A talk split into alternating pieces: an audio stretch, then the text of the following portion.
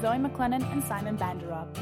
Last Saturday, I was lucky enough to attend one of the final consultations held across Canada in response to the current Liberal government's Climate Action Plan.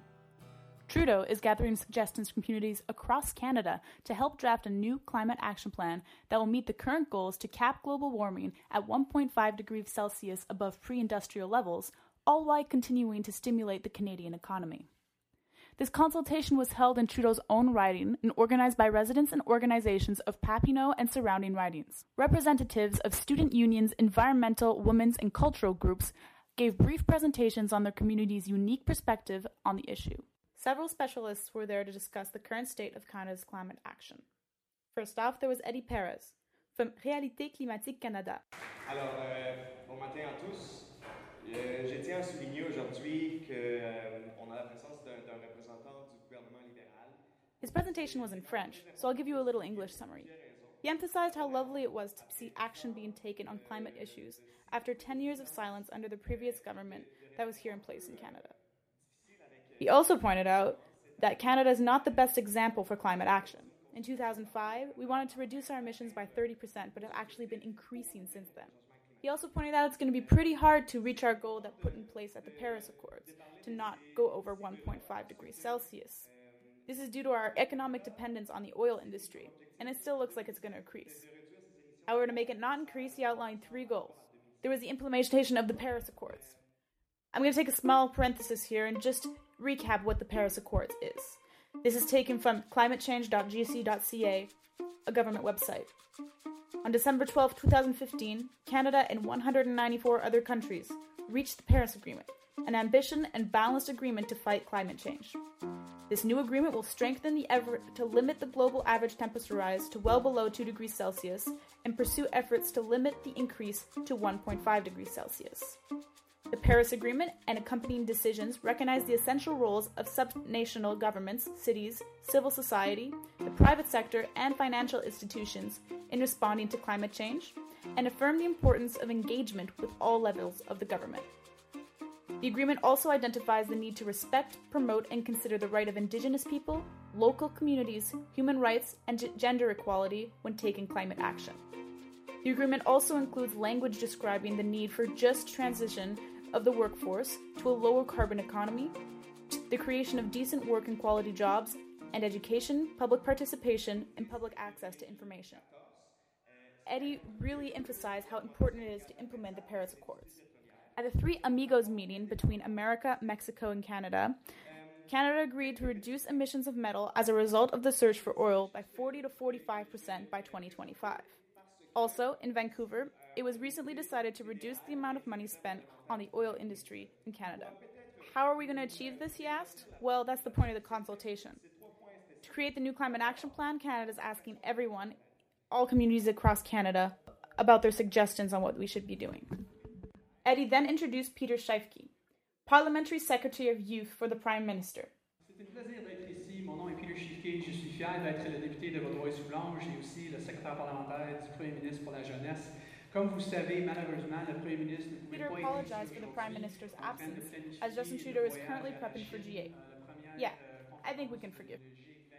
Most of his presentation was held in English, so I'll let you hear what he had to say.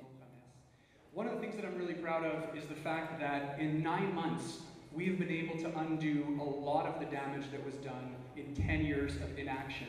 And I want you to understand that for me, this is the reason I went into politics.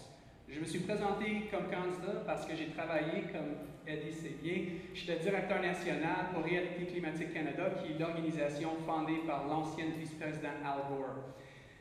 J'ai fait ça parce que je pense sincèrement que les changements climatiques, c'est le défi de notre génération. J'ai quitté ma job en 2013 pour me présenter à temps plein dans les élections parce que je ne pouvais plus rien faire avec l'ancien gouvernement. Je voulais faire partie des changements. Et c'est pour ça que je suis très fier de les actions qu'on a prises depuis les élections le 15 octobre 2015. And I want to share some of those with you very briefly. First, for the first time in 10 years, we played a positive role in the climate negotiations. And not just a positive role, we played a leadership role. We were instrumental in bringing countries together to sign that accord that allows for all of the countries to go back to their respective countries and ensure that we do not raise temperatures by 1.5 degrees. Is it a perfect accord? By all means, it's not. Is it a step in the right direction? 100%. And it showed the world that Canada is back as a positive player on the international scene. Numéro 2. Quand on a retourné, le Premier ministre a rencontré tous les premiers ministres de chaque province et chaque territoire pour dire si on va réussir Here, he's talking about how all communities and organizations and the government need to work together. Sinon, ça va jamais marcher. Et en mois d'octobre qui s'en vient, tous les premiers ministres vont se rencontrer encore pour montrer leur plan et on va voir comment on peut travailler ensemble pour atteindre nos buts. What's interesting though is it's not just words. For those of you who looked at the budget that we released on March 22nd, we have historic funding for green technology and green infrastructure, totaling $120 billion in infrastructure spending over 10 years. Now, what does that mean in real terms? It means that, on vient juste d'annoncer, des milliards. He then talked about investments in transportation. Ici à Montréal et à Toronto. On parle des projets comme Train de l'Ouest, qui va changer la vie de, des milliers de gens et qui va nous aider à trouver des solutions au lieu d'utiliser nos propres autos. On parle des investissements comme à l'Ontario, où que Chevrolet a annoncé, à cause du Premier ministre, que la prochaine génération des, des autos électriques va être produite ici au Canada. I have a Chevy Volt that I'm very happy about, but I'm even more excited about the Chevy Bolt that is now going to be built in Ontario that's going to get 300 kilometers to the full charge. And it's going to be under $40,000, making it accessible to the average population. These are things that I'm very excited about. And I gotta say, and, and I say that by the way with the caveat that $40,000 is still expensive, but it's a lot less expensive than a Tesla, let's put it that way. But we have a lot more work to do. Est-ce qu'on a du travail à faire? C'est sûr. Then we moved on to Adrienne Grimard. Merci Peter. Bonjour tout le monde. Euh, donc, comme, quand on travaille sur les changements climatiques jour après jour à temps plein, comme c'est mon cas, c'est facile de devenir cynique ou déprimé. Mais aujourd'hui, je vais partager avec vous trois. She pointed out how even though emissions have stabilized, the world economy has grown. So the balance is possible and that this is an actually very exciting fact. She focused on renewable energy and Canada's goal of relying on 100% renewable energy sources by 2050. She pointed out how this shift will bring 700,000 new jobs in Canada in 40 years and help citizens save $9,000 per year on average. We also heard from others, such as Elodie Ecoben from Pastoral Social Villeray and Centre des femmes d'ici et d'ailleurs. Bonjour. Euh, avant de commencer, j'aimerais euh, d'abord reconnaître que nous sommes ici en territoire non cédé Mohawk.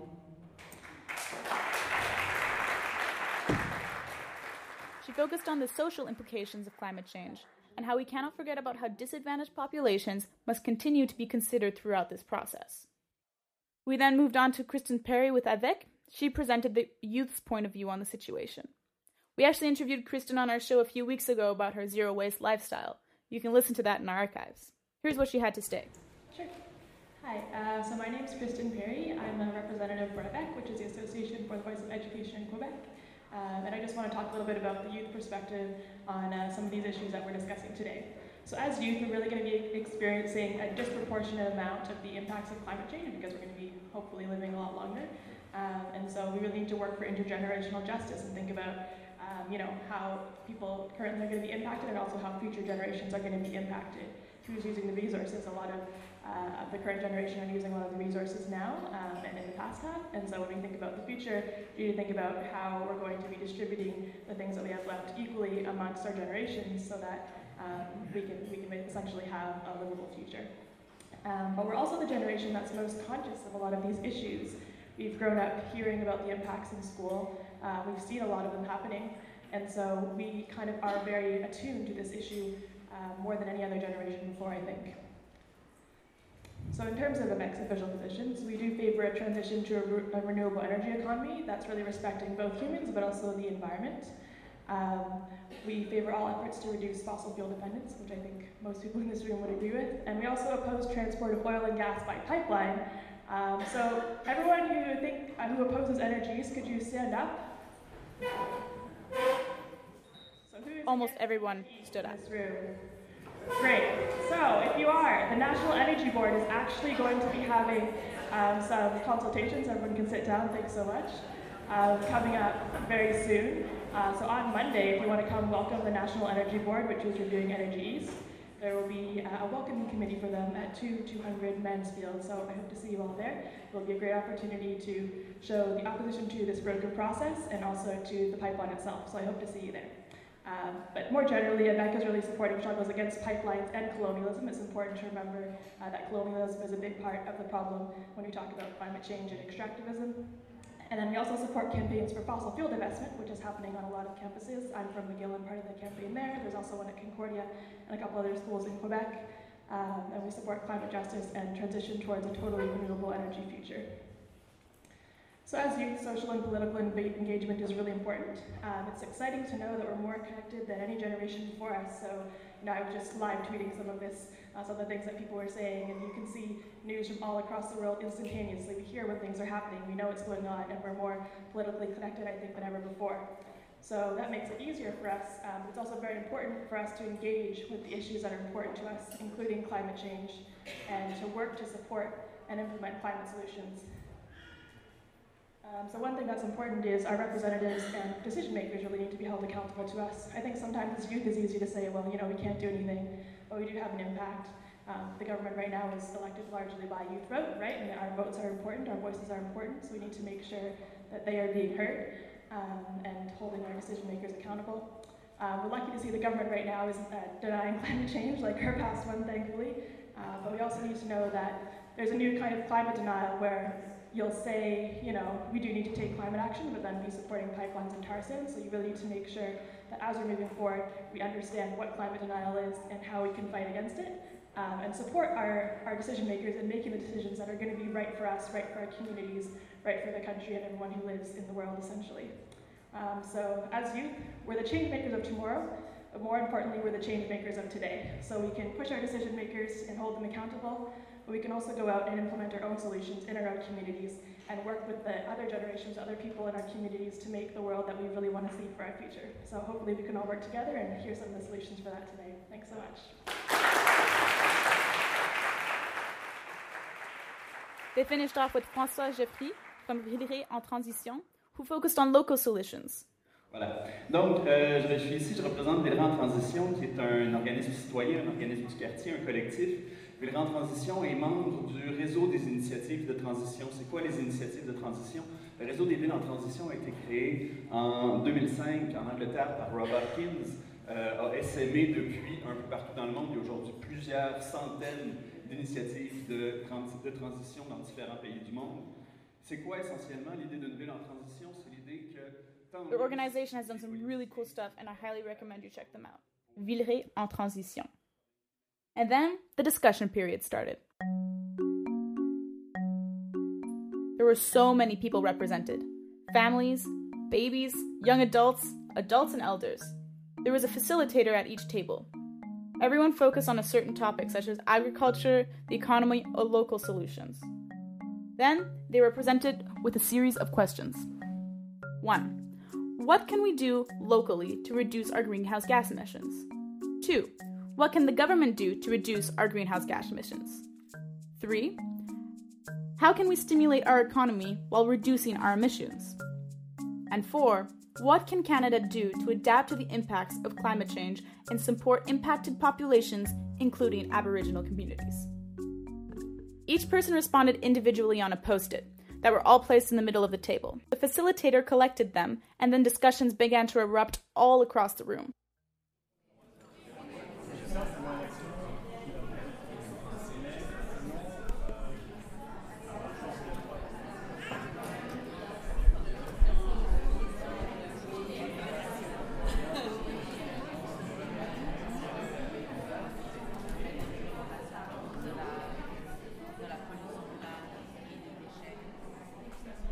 Each group had to come to a conclusive answer to all four questions within the 50 minute allocated time period. I sat down at a table with François Geoffry from Villeray en Transition, who was focusing on local solutions. Here's what they had to say. We all know this has to happen, but it's it's completely overwhelming when you think about the of, of that day to day. Oh, what am I going to buy? I can't buy Nestle anymore, and I can't buy this anymore, and I can't buy meat anymore, and cheese. I can't buy, you know, corn products any like. It's overwhelming. What do you do? It is. I think individuals who are just trying to live, I think that it's too much to ask. Okay, so basically, we'll just try to uh, find uh, which way we want to go because time Yeah. is going fast. Do we want to ask for top-down solutions? The government must do something, cut oil subsidies, invest in this, or bottom-up solution? The government must help people everywhere to create both. new things. Both. So both. We want to ask for both. Maybe, since we have only 30 seconds, maybe we could choose one of each. Which top-down solution do we want to ask first? Oil subsidies. Cut oil subsidies? Publicly. Publicly. Publicly. Like, how, how much do we know about who gets the subsidies? I don't, I only know, I trust what I've been told. It's not been a public issue, publicly stated, because it's embarrassing, because it contradicts what's said publicly about the intention of the government. So cutting it publicly, and at the same time, it's, there's there's a dynamism which is important. Uh, Great. To say the top-down, So we have bottom-up- this one. Bottom-up it's solution. like a seesaw, huh? Like a seesaw, which is hopeful. Well, I, I think local food is the most important thing locally, and it's the most encouraging thing for people. It will increase health. It right away has economic impact, and it will also be clean and green. if We do it the right way. Okay. Unfortunately, I can't. I think Canada has specific issues with that. Yeah, I mean, we, it's, we it's teach. a hard place to. Well, we, we don't teach uh, ecological food in the universities anywhere. Yeah, and there are many, many, many ways. We have a lot of clean energy in Canada. There are many, many ways to uh, grow food in ur- uh, urban cities, indoors even, uh, with the proper kind of energy. So that's, I mean, maybe not everything's doing Then, a porte-parole from every table got up and discussed their answers. It was amazing to see everyone so engaged and involved in such an important issue. These submissions will be reviewed as part of the Climate Action Plan and considered during the final drafting of the plan. When attending the consultation, I'm reminded how important it is not to forget how small actions can be, have big impact. The people here discussing these issues were not experts on the current state of climate change in the Canadian economy, although some were. They were regular folks just wanting to see a change in their community, in their country. They were families wanting to forge a better future for their children. The day finished off with a closing speech from Elsie Lefebvre, strategist in the electrification of transport here in Montreal. She grew up in Villeray. She really gave a sense of community to this whole event and showed how small actions can have a big impact on a grand scale. Ben, je suis vraiment contente d'être avec vous, puis je suis vraiment étonnée euh, de la grande participation ce beau samedi matin. Euh, je voulais féliciter les organisateurs, vous dire que euh, l'environnement, c'est essentiel. La lutte au changement climatique, vous avez énuméré une série de mesures, puis on va être capable de, de, de ramasser ça. I really enjoyed attending this event, and it felt great to be surrounded by so many people caring so passionately for climate action. And I'm very excited to see what the final result of these Canada wide consultations are.